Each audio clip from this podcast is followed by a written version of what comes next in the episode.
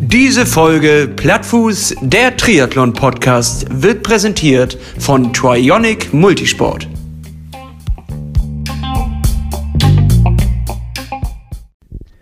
Moin, moin und herzlich willkommen zu einer neuen Folge Plattfuß Podcast.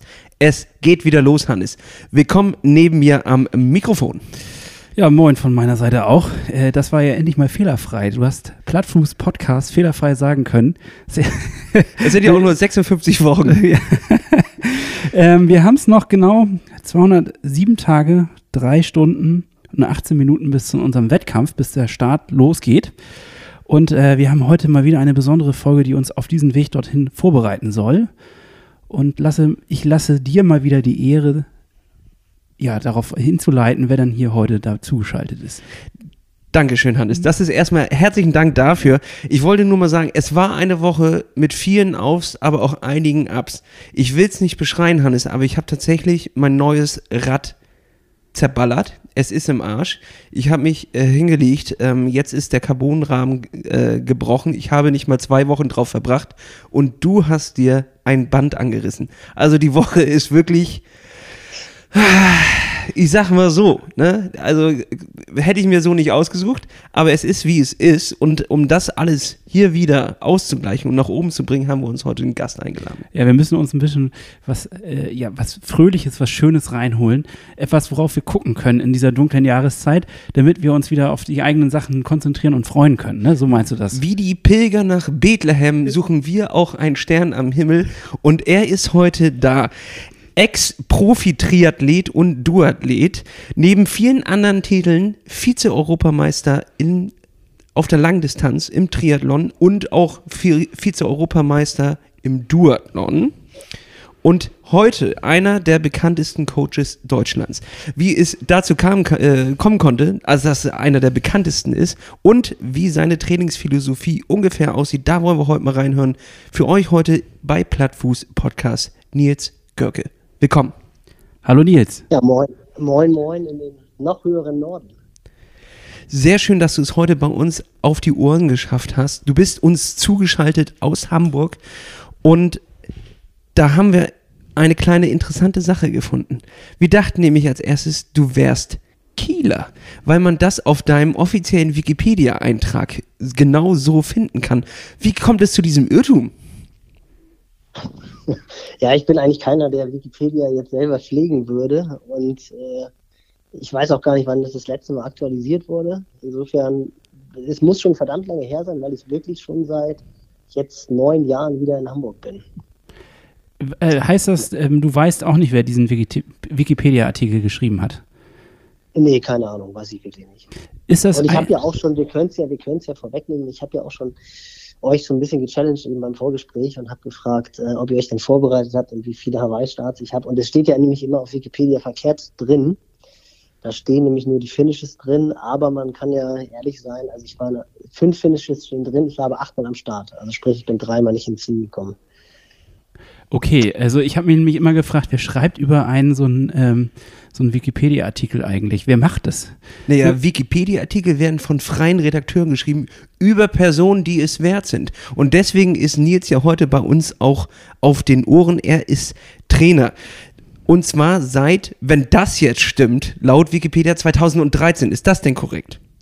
Ja, das stimmt. Also seit 2013 äh, mache ich das dann wirklich über die, über die Coaching Company ich habe vorher natürlich auch schon äh, Trainingspläne geschrieben. Das ging, ich weiß gar nicht genau, wann es losging, aber ähm, in meiner Zeit als Profi hast du dann natürlich doch auch irgendwelche Trainingspartner gehabt, wo du dann denkst, boah, die machen ganz schön Quatsch und die dann irgendwie mal nach Tipps gefragt haben und wo man dann gesagt hat, ach komm, wenn, dann machen wir es richtig.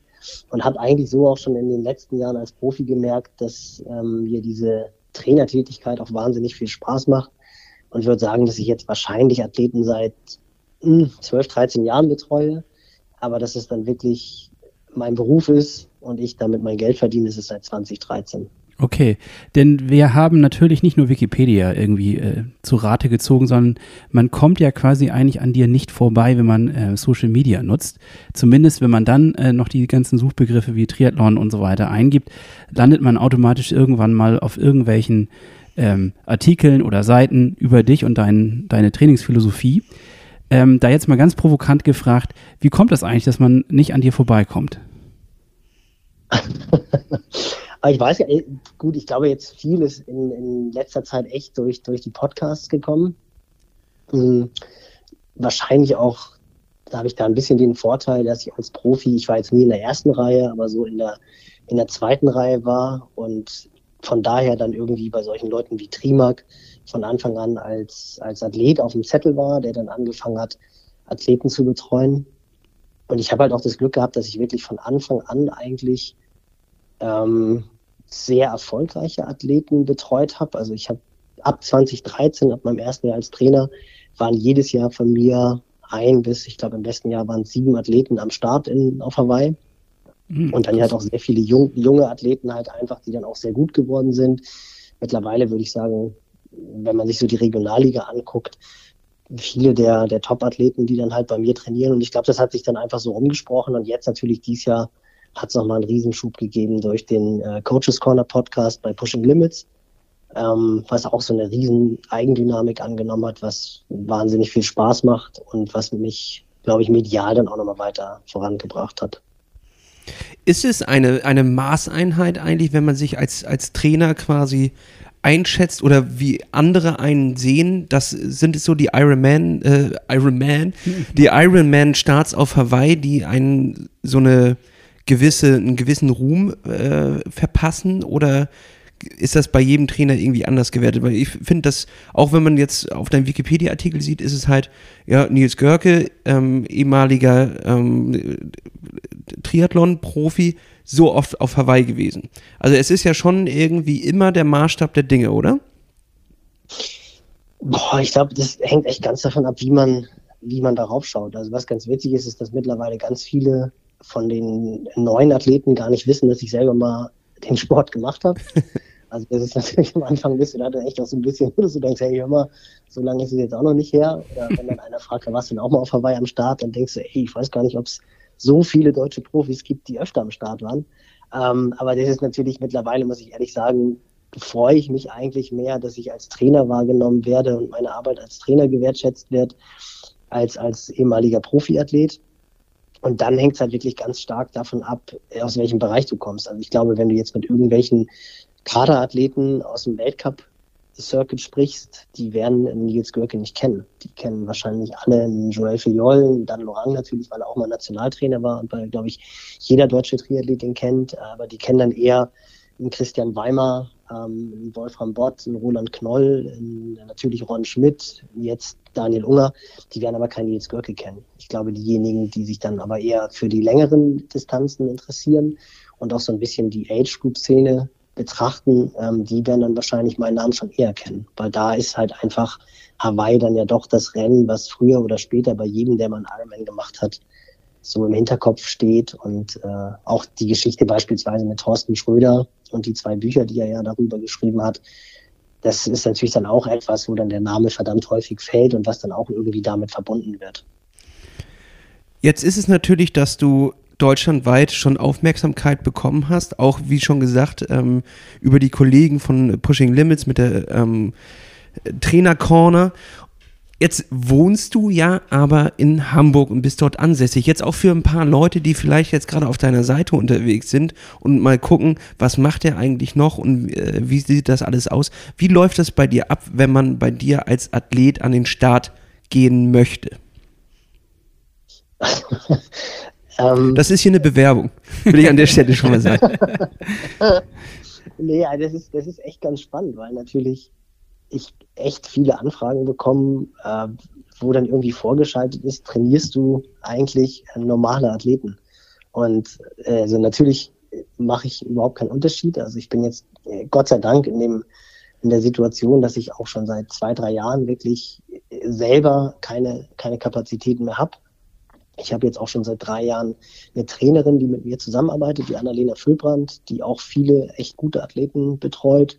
Und jetzt auch ganz frisch noch einen äh, weiteren Athleten, den Hendrik von Wetschik, der jetzt gerade angefangen hat, der schon seit zwei, drei Jahren Läufer trainiert und jetzt aber auch die ersten Triathleten trainiert. Und ich selber äh, betreue aber auch wirklich äh, Einsteiger auch. Also die noch nie einen Triathlon gemacht haben oder die jetzt vielleicht ein, zwei Triathlons gemacht haben. Also da gibt es jetzt keine Messlatte, dass man irgendwie besonders gut sein muss oder I don't know. Also das ist dann halt einfach eine Frage, ob die Kapazität da ist oder nicht da ist. Und ähm, also da setze ich, also Bewerbungsgespräch muss man nicht führen, um bei mir, um bei mir trainieren zu dürfen oder von uns trainiert zu werden.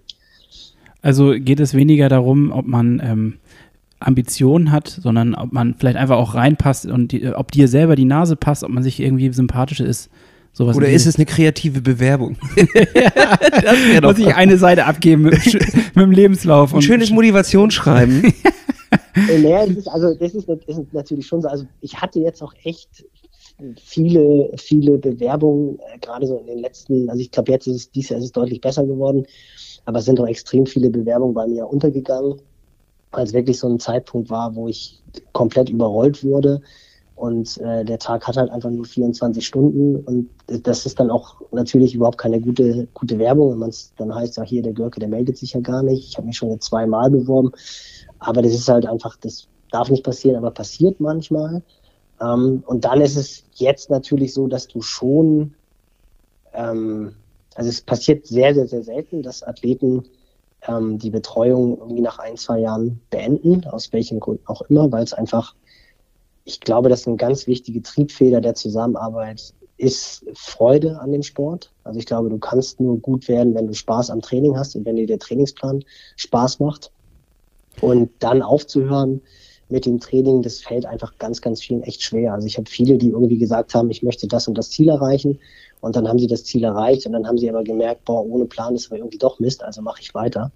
Ähm, und wenn dann aber mal irgendwie dann doch ein Slot frei wird, dann ist es natürlich schon so, dass du dann irgendwie guckst, was ist eine Aufgabe, die dich jetzt, die dich jetzt casht, also die dich irgendwie, irgendwie greift. Und das muss jetzt nicht, das muss jetzt nicht irgendwie ein, ein besonders erfolgreicher Athlet sein, der jetzt noch erfolgreicher werden will, sondern das kann auch irgendwas anderes, also eine andere Triebfeder sein.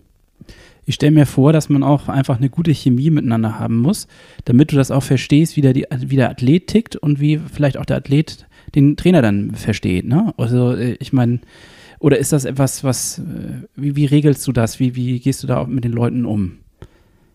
Nee, definitiv. Also ich persönlich könnte mir jetzt zum Beispiel nicht vorstellen, mit einem Athleten zusammenzuarbeiten, den ich, den ich jetzt nicht mag oder wo ich, das ist jetzt nicht, das sind jetzt nicht alle meine Buddies, aber ich bin schon ein Trainer, der ähm, ein relativ enges Verhältnis zum Athleten ähm, klingt jetzt klingt jetzt. Äh, ja, wir sehen das.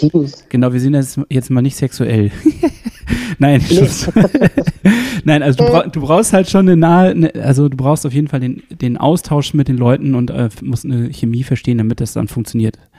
Sehe das richtig? Aber ich könnte mir es auch vice versa. Ich könnte mir zum Beispiel auch nicht als Athlet vorstellen, mit einem Trainer zusammenzuarbeiten, äh, zu dem ich keinen Zugang habe. Und ähm, das ist meiner Meinung nach auch eine der Grundvoraussetzungen. Also ich spreche auch immer von einer von der Zusammenarbeit, denn es ist ja nie eine Einbahnstraße, dass ich sage, der Athlet macht, sondern du lernst ja auch vom Athleten. Und da ist es wirklich so, dass du mehr oder weniger unabhängig vom, vom Leistungsniveau des Athleten lernst. Na klar, wenn du jetzt einen absolute Weltklasse-Athleten hast, der ganz andere Möglichkeiten hat als ein Otto-Normalathlet, der auch einen Athletiktrainer hat, noch Zugang zum Windkanal hat und sowas alles, da lernst du dann natürlich noch mal mehr und der hat ja auch nicht ohne Grund diese Erfolge. Das heißt, er ist meistens auch schon durch zwei, drei Trainer durchgegangen, hat auch einen extrem guten Eigenantrieb. Also da lernt man natürlich schon auch sehr, sehr viel. Aber letztendlich lernst du von der Psychologie des Athleten auch, was bedeuten Ängste über einen, der das erste Mal eine Halbdistanz macht oder der zwei, dreimal knapp an Hawaii Quali scheitert und das vierte Mal das Ganze probieren will. Und das sind ja Faktoren, die dir bei vielen anderen Athleten dann auch weiterhelfen. Und das klappt natürlich nur, wenn du einen Zugang zum Athleten findest. Und dieser Zugang zum Athleten, diese Kommunikation zwischen Athleten und Trainer, das ist meiner Meinung nach auch ein ganz, ganz wichtiger Faktor, um eine ähm, erfolgreiche Arbeit zu leisten. Bevor wir jetzt nochmal tiefer gleich auf deine Philosophie eingehen, weil ein Punkt hast du ja schon gesagt, einen wichtigen, nämlich Freude an der, an der Sache, ähm, möchte ich ganz gerne nochmal einmal tiefer in die Vergangenheit gehen und nochmal nachfragen, wie du das denn selber hattest. Hattest du denn selber einen Trainer, der das so damals äh, mit dir durchlebt hat und der dich da so getriggert hat? Ja, also ich habe äh, relativ viel Glück gehabt, dass ich ganz am Anfang, als ich mit dem Sport begonnen habe, hat einer der absoluten deutschen Top-Athleten, der Ralf Eggert, ich bin ja im, in Barmstedt groß geworden, im Kreis Pinneberg, also hier im Speckgürtel von Hamburg. Und Ralf hat 15 Kilometer von mir in Priesdorf gewohnt, den relativ schnell kennengelernt und der war, glaube ich, auch sehr dankbar, dass da ein etwa gleichaltriger Kerl war, der zumindest beim Radfahren mitfahren konnte und beim Laufen ihn dann nach ein, zwei Jahren auch so ein bisschen challengen konnte. Beim Schwimmen waren wir leider nicht ein Niveau, da war er halt absolute Weltspitze. Und von Ralf habe ich relativ schnell dann immer so ein bisschen die Rahmentrainingspläne der Nationalmannschaft bekommen und der hat mir dann immer so ein paar Einheiten genannt, die ich dann durchgezogen habe und habe von daher eigentlich ab dem ersten Jahr, in dem ich in dem Sport tätig war oder spätestens ab dem zweiten Jahr, habe ich dann schon in einer sehr, sehr guten Struktur trainiert und habe dann natürlich auch logischerweise ähm, mit diversen Trainern zusammengearbeitet. Also am prägendsten jetzt aus Trainersicht waren zwei, drei Jahre mit Toni Hasler, der der Mann und Trainer von Natascha Bartmann ist, die ja sechsmal Hawaii gewonnen hat. Und mit denen habe ich auch relativ eng zusammengearbeitet. Und da habe ich gerade, was so das Coaching und die Arbeit zwischen Athleten und Trainer anbelangt, sehr, sehr viel gelernt. Ähm, du hast nämlich ganz klar geschrieben, dass du ähm, viel auch in Eigenregie gemacht hast. Steht zumindest auch wieder bei Wikipedia. nee, steht auf deiner Seite, steht auf deiner Seite. Äh, sorry, muss ich, hast du selber sogar verfasst in dem Moment. Deswegen bohre ich da so nach. Ja, nee, das stimmt auch. Also ich habe, mich hat aber Trainingswissenschaften schon immer interessiert. Also ich habe ja angefangen als Handballer und jeder, der mich schon mal live gesehen hat, wird wissen, warum ich dann mit 15, 16 aufgehört habe. Mit 62 Kilo und 1,73 bist du halt nicht so die Kante, die da irgendwie im Rückraum die Bälle ins Tor wirft und mhm. so die Abwehrkante war ich auch nicht. Und habe dann mit 15 halt angefangen mit Radsport und ich glaube wirklich, da habe ich mir auch schon das erste, das erste Trainingsliteraturbuch gekauft. Ähm, das Hand, Handbuch des Radsports Lopka, dann äh, Greg Und das ist jetzt halt einfach echt, das, das ist einfach, einfach 32 Jahre her. Und seitdem habe ich eigentlich immer, damals war das ja auch noch echt, da habe ich letztens irgendwie, was gar nicht, wie mich darüber unterhalten habe, da war das ja auch super schwer, an sowas überhaupt zu kommen. Also ich weiß noch so die ersten US-Triathlon-Magazine, wo auch immer super coole Sachen äh, trainingswissenschaftlich drin standen. Das war halt, da musstest du zum Flughafen fahren, um die zu bekommen. Und äh, das hat mich schon immer sehr, sehr interessiert. Also im Grunde genommen kann man sagen, dass ich diese trainingswissenschaftliche Sicht und die Herangehensweise ans Training jetzt seit 32 Jahren mache und mich dafür interessiere. Also dann, äh, das klingt ja nach sehr viel Erfahrung, die du hast. Und hast du denn jetzt ähm, durch diese, oder wie hast du denn diese ganzen Sachen gebündelt und deine eigene Philosophie daraus entwickelt? Das ist jetzt eine sehr komplexe Frage, aber ich versuche, äh, will ein bisschen in diesen Kern hineinstoßen. Weißt Des Pudels Kern herauslocken. ja, ich, also ich muss ganz ehrlich sagen, ich glaube, dass, dass die, die Philosophie sich auch, ähm, das klingt immer so abgehoben, Philosophie, aber das, dass sich das, das ist ein permanenter Prozess, der sich permanent verändert. Also ich habe, würde sagen, dass ich jetzt natürlich nicht komplett anders trainiere. Also ganz, ganz viele Sachen sind immer noch die gleichen. Aber dass ich jetzt doch wesentlich anders trainiere als noch vor drei, vier Jahren beispielsweise. Also die Philosophie, wenn es eine gibt, und so versuche ich das letztendlich auch immer zu beschreiben, ist, dass ich ein absoluter Fan von Konstanz bin. Also ich glaube, dass du dann besser wirst, wenn eben nicht das passiert, was euch jetzt passiert ist, dass das Rad bricht oder dass sich die Bänder reißt, dann ist es natürlich immer relativ schwierig, weil man jetzt wieder zurückgeworfen wird. Das Rad ist nicht ganz so schlimm, das kostet nur ein bisschen Geld, das ist natürlich sehr ärgerlich. Ja, mein Aber Herz so ist leider auch mit dem Carbon gebrochen. ja, das, das, das, das ist halt die, die, der, der Nebeneffekt gewesen. Also es, es war nicht nur Schaden am Rad. Nee, das ist, das ist, ich weiß, das ist halt, da steckt ja auch eine Beziehung hinter. Also insofern ist es schon, ist es schon auch hart. Aber das ist, glaube ich, genau das, was man versucht zu vermeiden. Also wenn du im Ausdauersport, wenn du es schaffst, über mehrere Wochen, über mehrere Monate oder über mehrere Jahre konstant zu trainieren, dann wirst du besser. Und das versuche ich eigentlich durch eine relativ feste Struktur, und dazu bin ich jetzt in den letzten Jahren übergegangen, über eine feste Struktur zu schaffen, dass ich halt versuche, mit dem Athleten einen Weg zu finden, wie er das Training optimal in seinen Alltag integriert.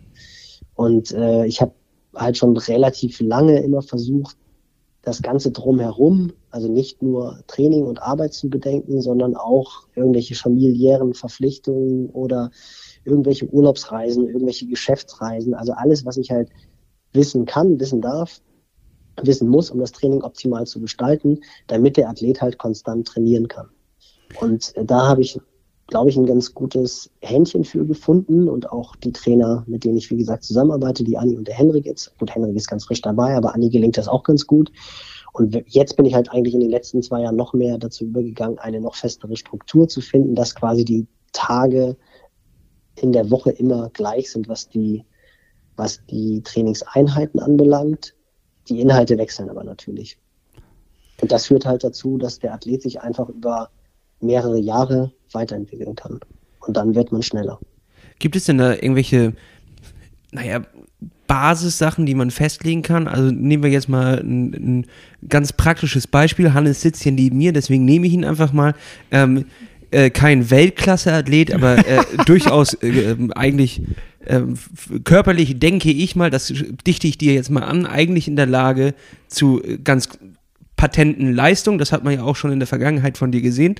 Ähm, 40 Stunden Woche, äh, hat noch ein, zwei weitere Interessen, die quasi mit einfließen, aber Triathlon ist eigentlich grundsätzlich ähm, Schon Hauptinteresse? Hauptinteresse. Dann kommt natürlich der Podcast noch hinzu, der frisst auch zwei, drei, vier Stunden die Woche, aber grundsätzlich ist es das.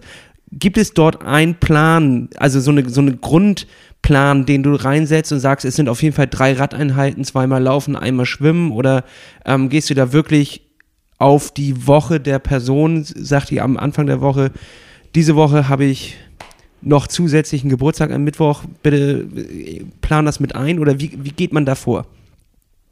Genau, also man versucht eigentlich, versuche ich immer eine, eine Struktur zu finden mit dem Athleten, die in seinen Alltag reinpasst.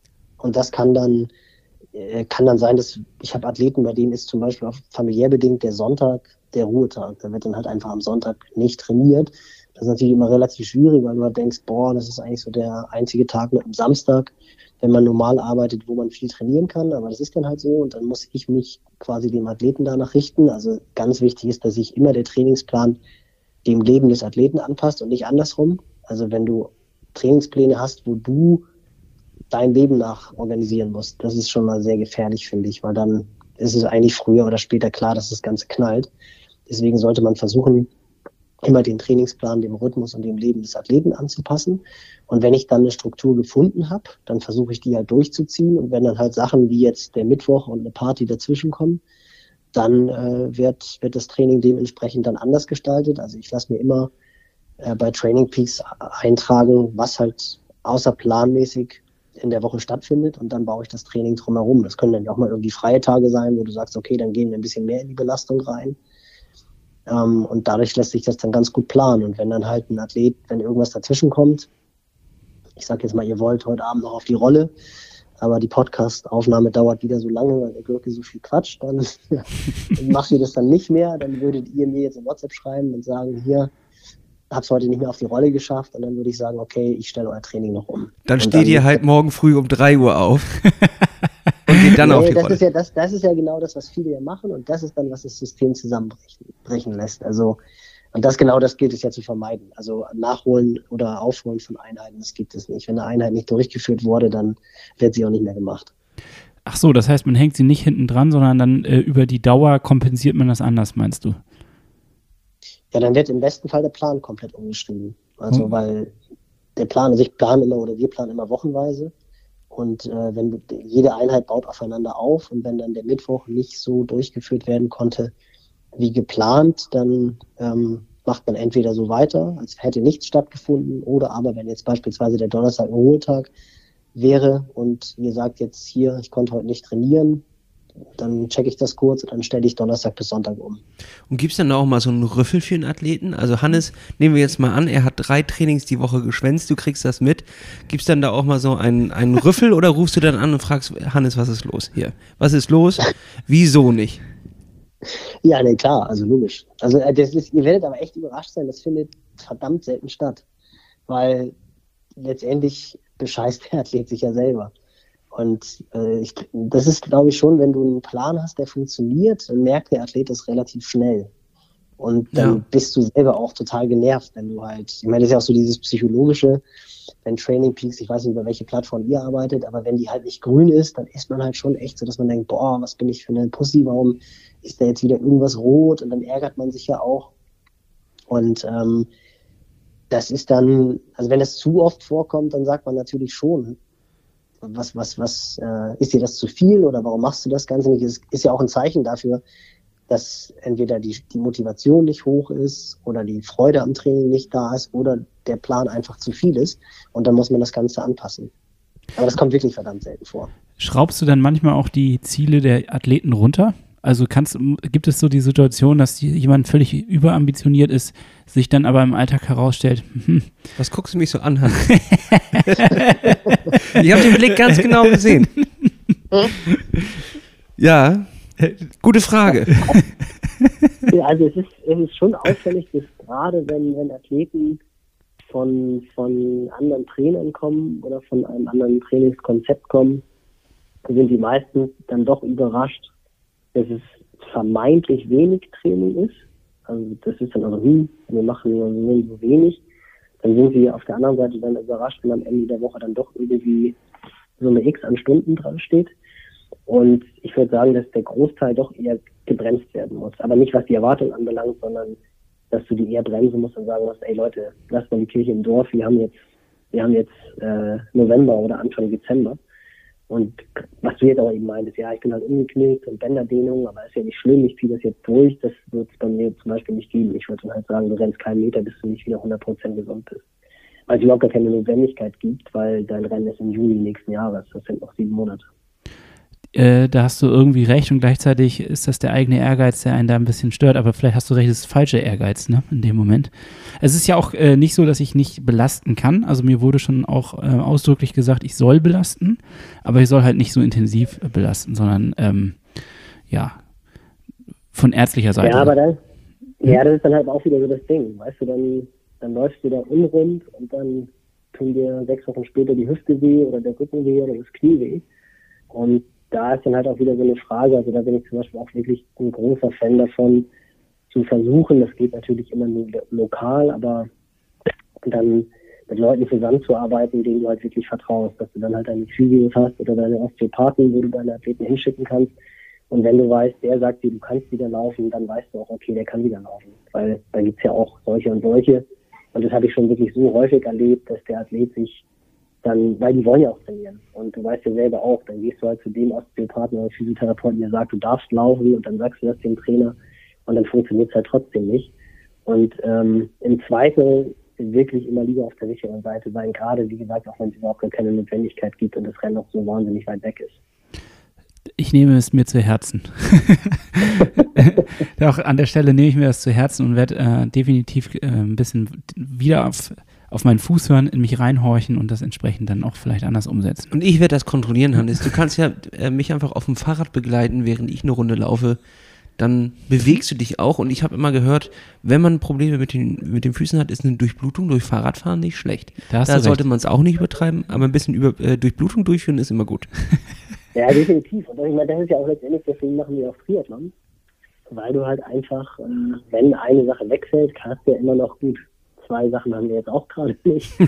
ich wollte gerade sagen, es wird, eng. es wird eng. Gutes Stichwort. Es wird eng, es wird eng, aber du hast ja noch das Rad. Also und ja. insofern haut das hin. Genau, also gutes Stichwort. Ähm, es fällt ja gerade was weg. Ähm, jetzt haben wir ja eine besondere Situation, dadurch, dass äh, wir durch Corona nicht alle Sportarten so durchführen können, wie wir es vielleicht normalerweise gewohnt sind im Winter. Wie äh, stellst du deine Schützlinge denn auf diese Situation ein gerade? Also ich muss ganz ehrlich sagen, dass ich mega überrascht war, wie die gesamte Trainingstruppe das, das überhaupt nicht in Frage gestellt hat. Also wir haben wirklich, also bei mir hat eine Athletin aufgehört, die zwei Monate vorher, die hat glaube ich im Februar angefangen und die hat einfach eine private Situation, wo das einfach nicht mehr tragbar gewesen wäre. Also wo man wirklich sagen muss, das allerletzte, was jetzt irgendwie entscheidend ist, ist Triathlon-Training. Insofern war das völlig okay. Und Barney haben, glaube ich, zwei Athleten aufgehört. Bei allen anderen Athleten, weil natürlich geht dir so ein klein bisschen der Stift und du denkst, boah, jetzt fallen die alle Wettkämpfe weg, jetzt denken womöglich alle, ah, ich brauche jetzt auch keinen Plan. Aber es war ja eher genau das Gegenteil der Fall. Das war ja dann so die einzige Struktur, die viele hatten. Und eine Struktur hilft ja auch.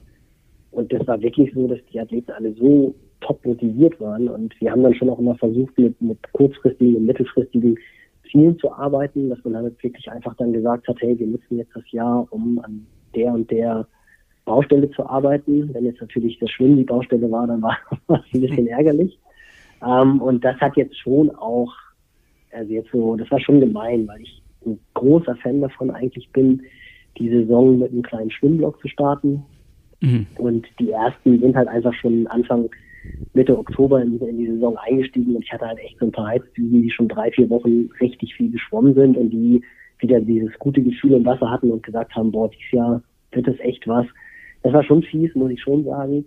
Aber im Grunde genommen muss ich da keine, keine Motivationsarbeit leisten. Also das ist, äh, ich bin da total positiv überrascht, wie heiß die Athleten sind und ich muss wirklich eher bremsen als forcieren. Und wie kompensiert ihr jetzt sowas wie Schwimmen? Also hast du da äh, eine Lösung? Ja, ja, Zugseile sind ja wieder verfügbar. Ich weiß gar nicht, ob sie. Das war ja wirklich so im April, gab es ja auf einmal keine Zug Zugseile mehr zu kaufen.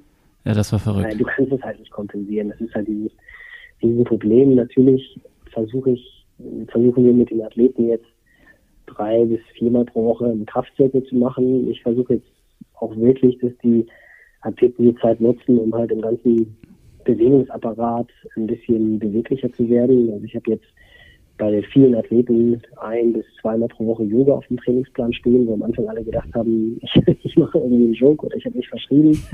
Aber versuche da jetzt einfach eine, eine Flexibilität herzustellen, um halt die Voraussetzungen zu schaffen und dann logischerweise ja drei bis viermal pro Woche irgendwie Zugseiltraining Training einzubauen. Natürlich auch dosiert, dass da jetzt nicht die Schultern gleich kaputt gehen. Aber gerade beim Schwimmen ist es natürlich einfach echt fies, weil wenn man jetzt, ich glaube, ihr seid ja seid ihr beide Schwimmer oder nur einer von euch beiden?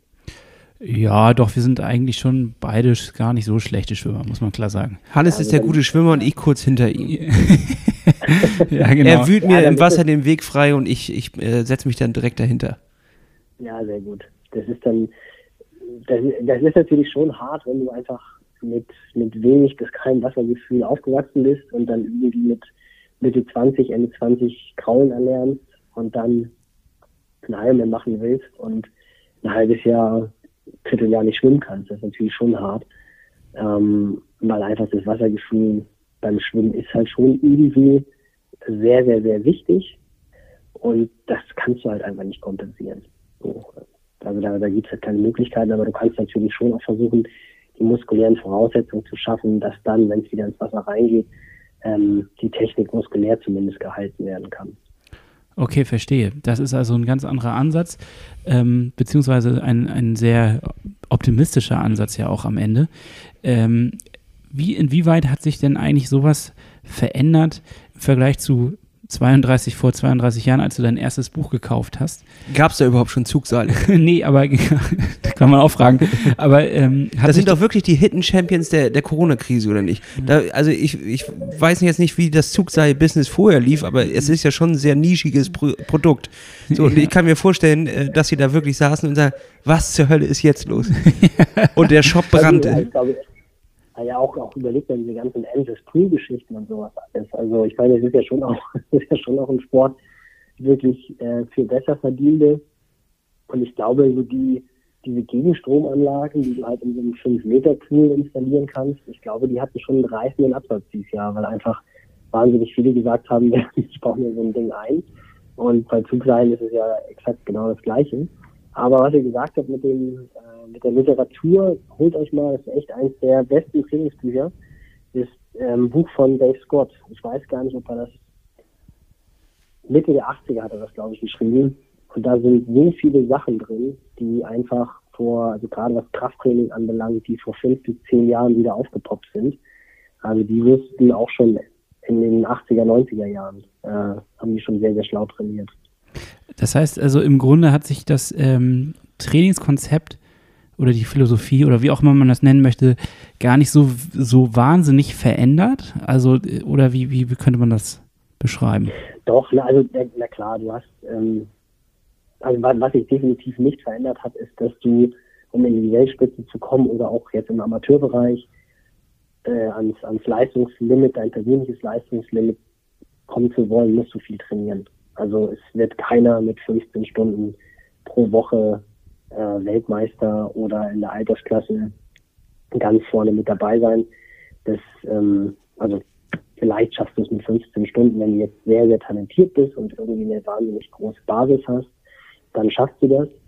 Ähm, aber auch dann hast du Trainingswochen, wo du 25 oder vielleicht auch sogar mal 30 Stunden trainierst. Und ich glaube, was vorbei ist, sind diese extremen Wochenstunden. Also ich glaube, man hat mittlerweile relativ gut erkannt, dass du deutlich mehr als 30 Stunden pro Woche auch im, im Weltklassebereich macht keinen Sinn. Da leidet dann einfach die Qualität drunter und die, die Regenerationsfähigkeit. Also früher wurden regelmäßig 40 Stunden trainiert auf der Langdistanz. Das gibt es jetzt, glaube ich, nicht mehr. Man versucht jetzt diese Extremeinheiten zu vermeiden, weil man, glaube ich, schon erkannt hat, dass einfach der Schlüssel zum Erfolg die Konstanz ist. Und mhm. diese Konstanz, die kriegst du halt nicht hin, wenn du dann mal drei, vier Wochen wie ein Verrückter trainierst und dann das System zusammenbricht. Ähm, da hat sich, glaube ich, schon ein bisschen was geändert. Aber es wurde schon immer wahnsinnig viel und wahnsinnig hart trainiert. Und auch dieses ganze Monitoring, dass du jetzt mittlerweile alles messen kannst. Du hast viel, viel mehr Daten zur Verfügung. Natürlich hilft das irgendwie im, im absoluten High-End-Bereich und äh, zum Beispiel Rollentraining, das war für mich früher wirklich, ich weiß nicht, ich bin wahrscheinlich in meiner gesamten Karriere zehnmal auf der Rolle gefahren.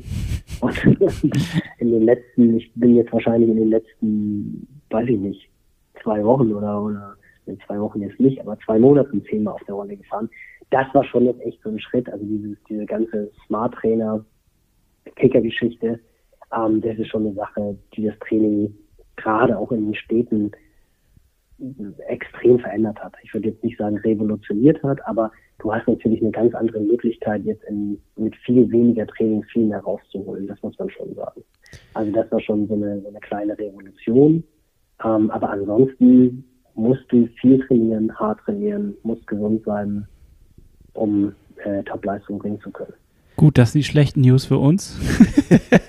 ich, ich, ich, warte ja immer, egal mit wem wir reden, immer auf diesen Abkürzungstipp. Also diesen kleinen Shortcut, aber anscheinend gibt es doch keinen. Ja, das ist ja so, das ist ja, das, das finde ich auch so cool, äh, diesen, diesen Claim, äh, no shortcuts. Das ist, das ist halt wirklich leider so. Also das heißt jetzt nicht, dass du nicht, dass du nicht Top-Leistung mit, mit wenig, aber was heißt wenig Training? Also jetzt mal ganz ehrlich, wir sind ja so durchgeknallt in unserer Sportart, wenn wir sagen, der trainiert wenig, sind das irgendwie 12, 13 Stunden. Und welcher Hobbysportler ja. investiert zwei Stunden Training am Tag? Also das ist ja, wenn du das normalen Leuten erzählst, die irgendwie Tennis spielen oder kicken oder was auch immer, die sagen, was ja eine Vollmeise, das ist doch nicht wenig Training. Ja, ähm, tatsächlich. Ähm, ein Kumpel von mir spielt im Fußballverein. Ich hoffe, der hört den Podcast jetzt nicht. Aber ähm, die trainieren halt einmal die Woche 45 Minuten. Und da habe ich mich, und da meinte ich auch zu ihm, äh, also er meinte zu mir, die hätten in, in, den letzten Monaten hart trainiert und es ist schade, dass das Training jetzt wieder ausfällt. Und da war ich so, so ein bisschen, also wusste ich gar nicht, was ich dazu sagen soll. ja, 45 ja, aber das ist ja, ich meine, das ist halt, das ist halt einfach, ich meine, letztendlich, wir haben uns halt echt so eine, so eine Arbeitersportart ausgesucht, ne? wo du halt einfach, äh, das ist aber ja irgendwie auch das Coole. Ich meine, du kannst keine Ahnung, wenn jetzt ein Michael Stich einen Tennisschläger in die Hand nimmt und sich eine Woche lang äh, die Murmel wieder mit irgendjemandem zuspielt und du stellst dich mit ihm auf den Platz, wirst du nicht den Hauch einer Chance haben, selbst wenn du jeden Tag zwei, drei Stunden Tennis spielst. Ja. Ähm, wenn wir jetzt, jetzt aber nächste Woche auf der Halbdistanz starten, werde ich gegen euch keine Chance haben, weil ich halt einfach zurzeit drei, fünf Stunden Sport mache pro Woche. Und wenn ihr pro Woche zehn bis zwölf Stunden trainiert, werdet ihr mich schlagen. So, das ist einfach so. Ja, ich habe nur gerade um, kein Rad und Hannes keine Füße mehr, aber ja. ja, aber dann leistest du dir Hannes Rad und dann klappt das ja. Ja, das stimmt. Also, aber heute, heute hättest du gute Chancen gegen uns. Ich glaube auch. Also, aber ihr wisst, was ich meine. Also, ja, auf jeden Fall. Auch, das ist ja auch das, das Faszinierende an, an dem Sport.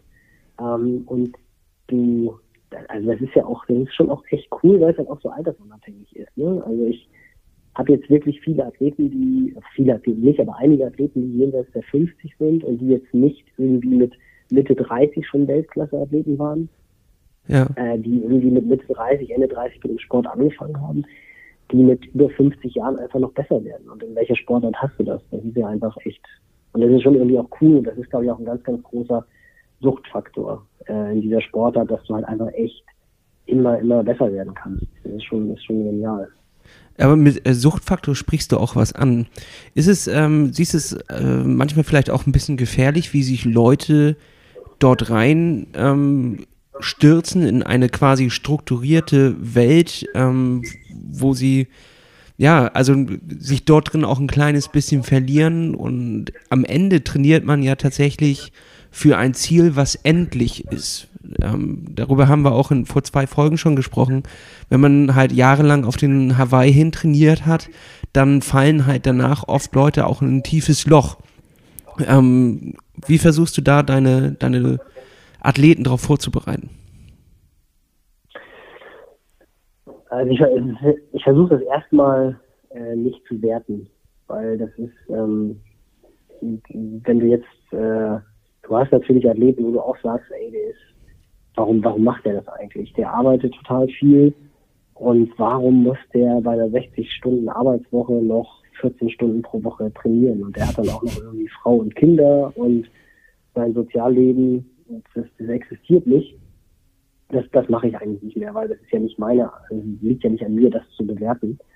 Was natürlich bei dem Sport ganz klar der Fall ist, ist, dass es ein unfassbar egoistischer und egozentrischer Sport auch ist. Also es ist ja jetzt nichts, wo man irgendwie, man verbringt halt unglaublich viel Zeit mit sich alleine oder mit irgendwelchen Training-Buddies und die anderen müssen warten. Und auch der Sport zugucken ist ja auch so, so wenig irgendwie. Also selbst wenn du jetzt einen guten guten Stadtkurs hast, dann siehst du halt irgendwie deinen Liebsten ja, beim Schwimmen, wenn er reinrennt, wenn er rauskommt und siehst ihn dann zweimal beim Radfahren und dreimal beim Laufen. Und das ist ja jetzt nicht so, so prickelnd.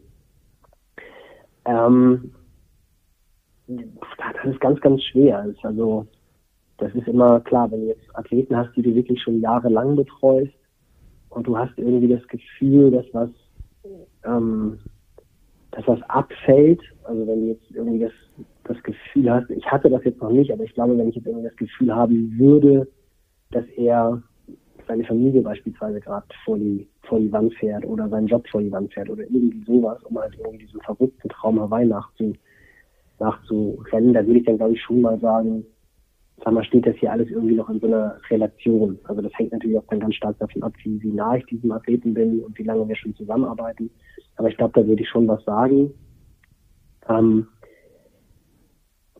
es ist ein schwieriges Thema, aber definitiv ist es so, dass du natürlich einen, also dieser Suchtfaktor, der ist natürlich ganz klar da, definitiv.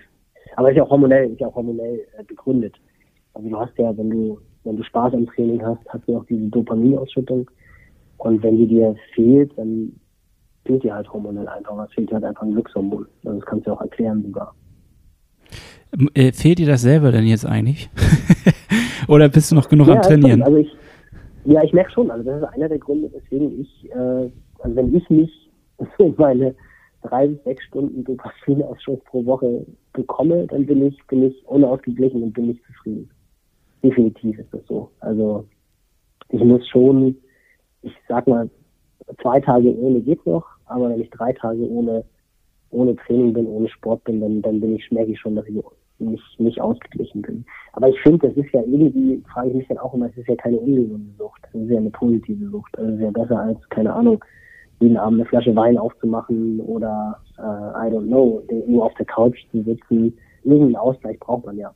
Die Mischung macht. Genau, die Mischung. Genau. Ja, eine halbe Flasche Wein und eine Woche Training, oder?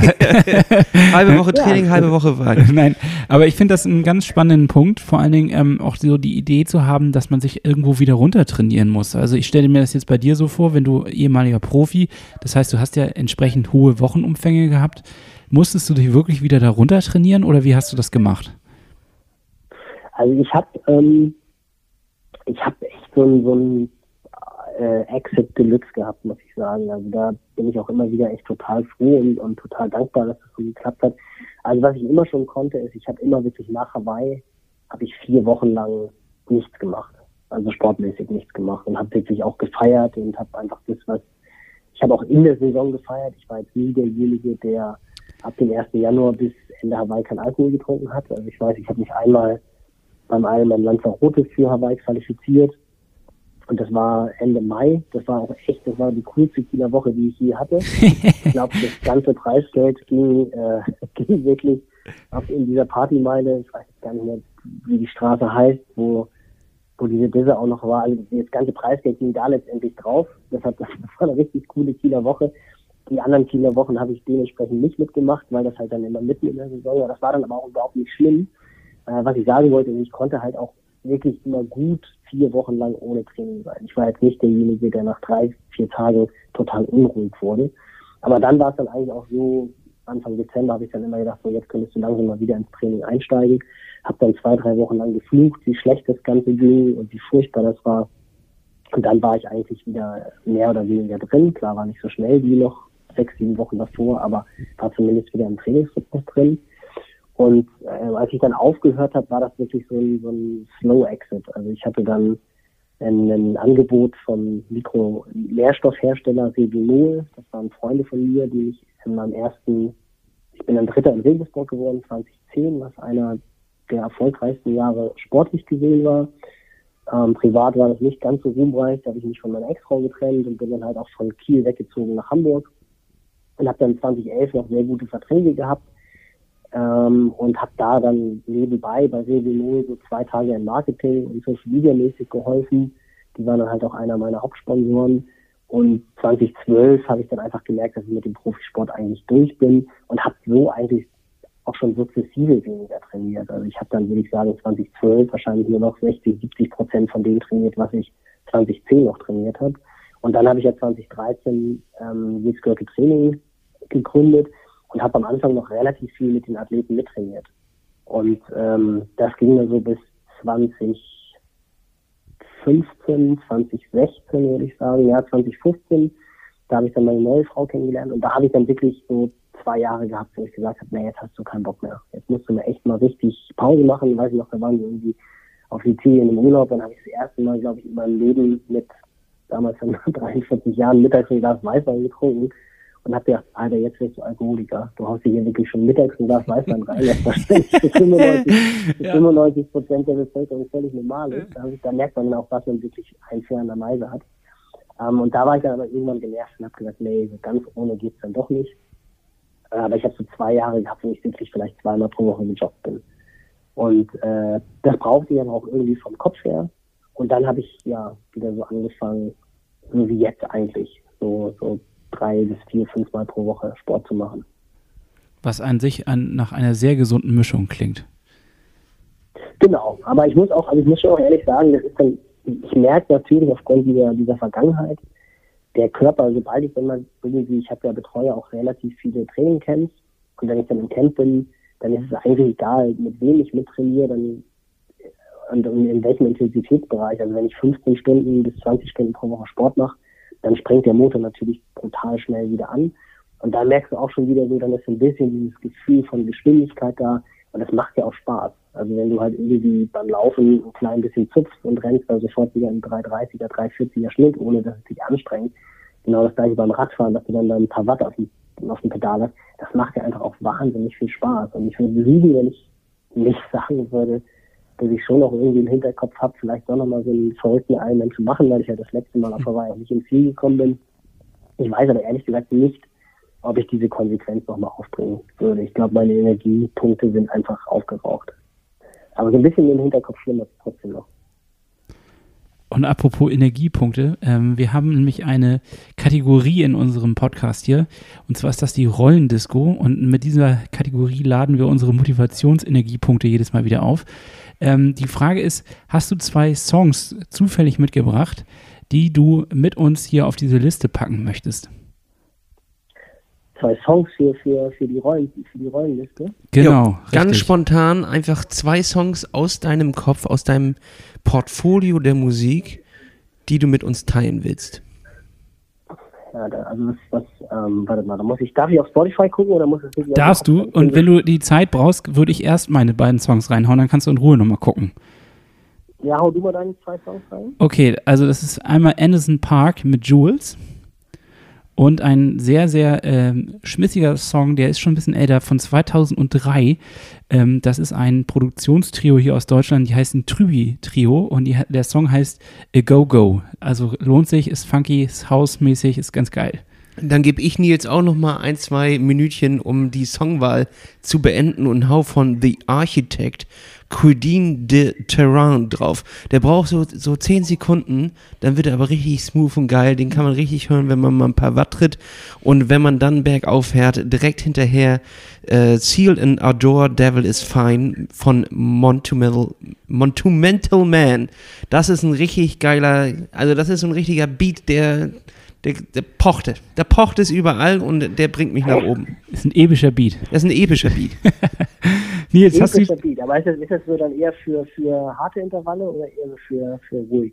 Das ist, also der, der Anfang ist immer so, du, du siehst den Berg kommen, so, du, du bist noch, du kannst dich vorbereiten und dann merkst du aber schon, wie der Beat langsam steigt. Du kommst so auf 3, 4 Prozent, 5 Prozent, 6 Prozent und dann knallst du am Berg da hoch. Und das, äh, genau da habe ich den Song gehört und das hat mich echt nach vorne gebracht. Ja, das verstehe ich.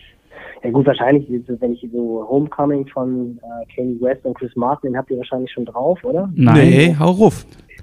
Das ist so, das ist so meine Mucke. Äh, Ich bin ja eher so ein bisschen so der, ja, dann so richtig Funk ist das ja nicht mal mehr, aber ähm, das finde ich irgendwie so ganz cool, wenn wenn es so ein bisschen schneller wird. Und äh, dann, warte mal, ich habe hier, Also zur Erklärung, die Motivationsliste hier ist nicht nur so, dass man äh, Musik raufballern muss, die knallt, sondern einfach das, was du geil findest. nee, nee, genau, genau. Ähm, und dann habe ich von von äh, was ja eigentlich immer geht, äh, ihr seht schon, meine Musikrichtung kommt kommt, kommt sofort immer durch, ist äh, von von Eminem. Und zwar ist das, das ist nämlich auch eine Story dahinter. Es gibt ein ein Film, ein, ein Iron Man Film, der ist aber auch echt, der ist schon uralt. Ich komme auch nicht auf den auf den Titel. Ähm, ich komme jetzt nicht mehr, mehr auf den Song von Eminem. Verdammt, der ist aber bei mir, der ist bei mir definitiv, ist der auf der Liste drauf. Ähm, Sonst, Ja, sonst legen wir den nach, wenn du den jetzt nicht findest. ja, genau, den Link, wenn ich arbeite, euch den raus, weil das ist der Sound, der ist halt in dem Soundtrack von dem, von diesem Iron Man Film. Und zwar geht er um Luke Bell, in Australien, mit dem ich auch in Melbourne 2003, 2002, also so viel zu, ist ein bisschen älter der Song, was du, was du eben meintest, habe ich äh, in Melbourne ab und zu mit der Truppe trainiert. Dann ist es ähm, Peter Reed, der dreimal Hawaii gewonnen hat. Heather Furr und Laurie Bowden, glaube ich. Also die vier Charaktere werden halt dargestellt. Und da ist halt dieser Eminem-Song. Und den hören die halt auch oft, wenn sie auf der, auf der Rolle sind. Und Mike Riley spricht dann auch der Voice of Iron Man, der war damals halt schon Voice of Iron Man. Der spricht dann halt auch den Trailer. Ich suche euch mal den Trailer raus. Das klingt auf jeden Fall episch. ja, das also das ist wirklich, das ist wirklich episch. Vor allem ist es halt episch, wenn du, wenn du gegen diese Jungs halt in Anführungsstrichen geraced bist. Die waren äh, 20, 30 Minuten vor mir im Ziel. Aber das, das sind wir natürlich schon. Und wenn ich den jetzt halt auf der Rolle höre, dann, dann krieg ich halt immer noch Gänsehaut und bin dann so back in den Dandy Long Mountains von jetzt mittlerweile 17 Jahren. Also das ist, dann, da ist dann halt auch eine Story hinter. Das ist ja dann auch immer ganz geil. Und da krieg ich dann wirklich Gänsehaut. Also habe ich dann Puls 160, aber habe dann Gänsehaut auf der Rolle. Gänsehaut habe ich auch bekommen und zwar bei unserem gemeinsamen Gespräch heute, Nils. Also ich hatte richtig viel Spaß, ich habe auch viel gelernt. Jetzt gibt es aber natürlich immer noch, ähm, wir brauchen noch so ein kleines bisschen diese Lifehack-Mentalität, die man heutzutage in den schnellen Medien braucht. Also so fünf Tipps, die du jetzt einem Anfänger mitgeben würdest, der jetzt sagt, also wir haben einige dabei, die uns auch äh, oft schreiben und sagen, ey, geil, dass ihr, dass ihr das hier macht. Ich habe genau auch zum gleichen Punkt angefangen, mich angemeldet für eine Mitteldistanz oder was auch immer, habe noch nie eine gemacht äh, und fragen immer nach Tipps. So, also ich sag, da kann ich auch immer nicht viel, viel zu sagen, aber jetzt haben wir ja die Chance, von dir einfach mal zu hören. Fünf Tipps. Ja, also okay, das erste habe ich ja schon gesagt, ist äh, ganz klar Konstanz. Also das ist wirklich das, was ihr euch auch ganz, ganz oben auf die auf die Fahne äh, schreiben könnt. Mit Konstanz schlägt ihr, äh, erreicht ihr eure Ziele und seid ihr realistisch. Also wirklich lieber jede Woche sechs bis sieben Stunden trainieren, als zwei Wochen lang mit zwölf Stunden Feuerwerk abfackeln und dann wieder zwei, drei Wochen krank zu sein. Also Konstanz, äh, Fleisch schlägt Talent und das erreicht ihr über die Konstanz dann muss das Training Spaß machen. Also wenn ihr irgendwann an dem Punkt seid, wo ihr euch wirklich mehrfach pro Woche in den Hintern treten müsst ähm, und ihr einfach dann müsst ihr euch die Frage stellen, warum mache ich das Ganze? Und wenn euch das Training und der Weg dahin keinen Spaß macht, dann, dann lasst es bleiben. Dann ist es einfach nicht die richtige Sportart oder nicht das richtige Ziel. Dann muss es nicht halb Ironman oder Ironman sein. Also Freude sollte immer die Triebfeder des Ganzen sein. Ähm, dritter Tipp, Schwimmen kommt vom Schwimmen. Also nicht, nicht tausend Tools am Beckenrand und nicht irgendwelche einlaminierten Schwimmprogramme. Von den zwei Kilometern sind dann 1,8 Kilometer Technik, sondern Schwimmen kommt vom Schwimmen. Wenn ihr ins Wasser geht, dann schwimmt richtig und schwimmt dann optimalerweise mindestens zweieinhalb, eher drei bis dreieinhalb Kilometer, weil Zeit ist halt einfach beim Schwimmen sehr relativ. Äh, ja. Schwimmen kostet immer viel Zeit. Guter Tipp. Ich bin immer eigentlich mindestens, mindestens zwei Stunden unterwegs und ob ich dann 45 Minuten im Becken bin, oder eine Stunde 15, das macht den Kohl dann auch nicht fett, aber ob ich 1500 Meter im Training schwimme oder zweieinhalb bis drei Kilometer, das macht halt einen riesengroßen Unterschied. Mm, dann ähm, steigert vorsichtig, also das ist ganz, ganz wichtig. Also wenn ihr die langen Läufe macht beispielsweise, dann lauft nicht äh, in Woche 1 60 Minuten, in Woche 2 90 Minuten und dann 120 Minuten, sondern steigert wirklich ganz, ganz vorsichtig nicht nur die, den Umfang, sondern auch die Intensität. Und letzter Tipp, äh, Intensität ist Gift. Also versucht wirklich die Intensität äh, runterzuhalten. Also trainiert wirklich ganz, ganz viel im ganz, ganz ruhigen Bereich. Also versucht aus diesem Mischbereich wegzubleiben, gerade jetzt in den, in den kommenden, kommenden Wochen und Monaten, November bis, bis März versucht, oder April, versucht wirklich die ruhigen Sachen ruhig zu trainieren und wenn ihr dann mal schnell trainiert, dann lasst es wirklich krachen. Aber nicht permanent, nicht permanent in dieser Range, in der sich äh, Steven Seiler, könnt ihr mal googeln, werdet ihr wahrscheinlich schon gehört von haben. Ja. Aber der, der bezeichnet das als Black Hole, wo man immer reingerissen wird. Versucht euch unterhalb und oberhalb dieses Black Holes zu bewegen. Also wirklich die ruhigen Kilometer ruhig und die schnellen Kilometer unangenehm schnell. Okay. das waren richtig gute Tipps. Wir haben uns, äh, während du die quasi gesagt hast, haben wir uns immer gegenseitig so angeguckt und, und mit dem Finger auf, auf uns gezeigt, ja. weil wir haben einige Fehler auf jeden Fall, die wir auch bereits schon gelernt hatten, aber schmerzhaft gelernt hatten, ähm, wiedererkannt. Ähm, Stichwort Intensität, Hannes. ne? Stichwort Jojo-Training, also 14 Stunden in der einen Woche, null in der nächsten, weil man einfach nicht mehr kann. Ja, ähm, da finden wir uns wieder. Du hast uns geläutert. Ja, das, ist, das, ist, das Verrückte ist ja, dass es im Grunde genommen, ist wirklich ganz einfach. Aber wenn man halt selber dann drin steckt, dann, ich, ich kenne das auch. Also ich glaube, ich laufe momentan 100 Prozent meiner Kilometer in Blackhole. Aber ich trainiere ja auch nicht. Ich mache ja nur Sport. Also dem, das ist immer der große Unterschied. Wenn man Sport macht, dann ist es egal. Wenn man aber trainiert, trainiert heißt, man bereitet sich gezielt auf ein Ziel hin dann sollte man halt wirklich versuchen, das Ganze zu vermeiden. Und es ist halt krass, wie, wie diese Einfachheit einen schneller macht. Es ist ja überhaupt keine, es ist ja überhaupt keine, ähm, es ist ja auch nicht kompliziert. Also eigentlich ist es, je einfacher man das Ganze gestaltet, desto erfolgreicher ist es. Also jetzt nicht irgendwie, äh, nehmen wir einfach mal eine Laufeinheit als Beispiel, jetzt nicht kompliziert rumwerkeln und erstmal 20 Minuten GA1, 10 Minuten GA2, ich weiß nicht mal, was das bedeutet und dann nochmal äh, nochmal acht Steigerungen, bevor man dann äh, das zweite Lauf-ABC ranhängt, um dann auszulaufen, sondern einfach sagst du, keep it simple, ähm, eine einfache Zeit, dafür relativ lang laufen, gemächlich, aber dafür konstant über mehrere Monate.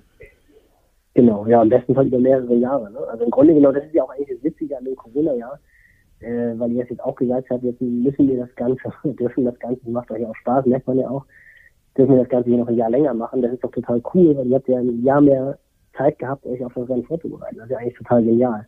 Ja, aber das Problem ist, wir sind ja dreimal schon über unseren Peak hinweg gewesen.